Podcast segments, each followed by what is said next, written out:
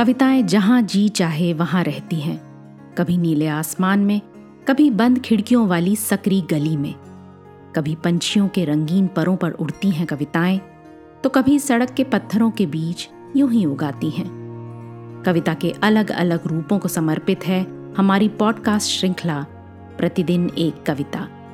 कीजिए एक नई कविता के साथ अपने हर दिन की शुरुआत। आज सुनते हैं मुक्तिबोध की लिखी कविता, विचार आते हैं।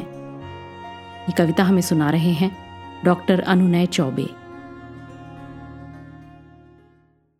विचार आते हैं, लिखते समय नहीं। बोझ ढोते वक्त पीठ पर, सिर पर उठाते समय भार।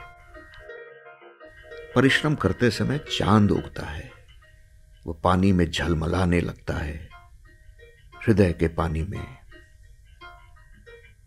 विचार आते हैं। लिखते समय नहीं।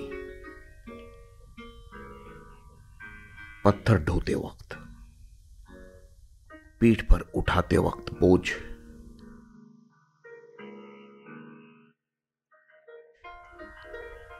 सांप मारते समय पिछवाड़े। बच्चों की नेकर फचीटते वक्त।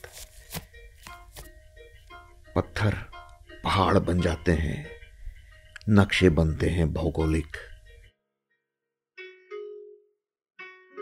पीठ कच्छप बन जाती है। समय पृथ्वी बन जाता है।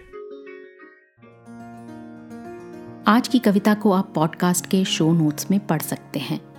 आप जहाँ भी प्रतिदिन एक कविता सुन रहे हैं, वहाँ अपने कमेंट्स शेयर करना ना भूलें। अगर आप चाहते हैं कि नई धारा रेडियो की ये प्रस्तुति हर सुबह आपके व्हाट्सएप पर आ जाए तो हमें इस नंबर पर मैसेज भेजें। Seven four two eight seven seven five three seven six कल एक और कविता के साथ फिर मिलेंगे।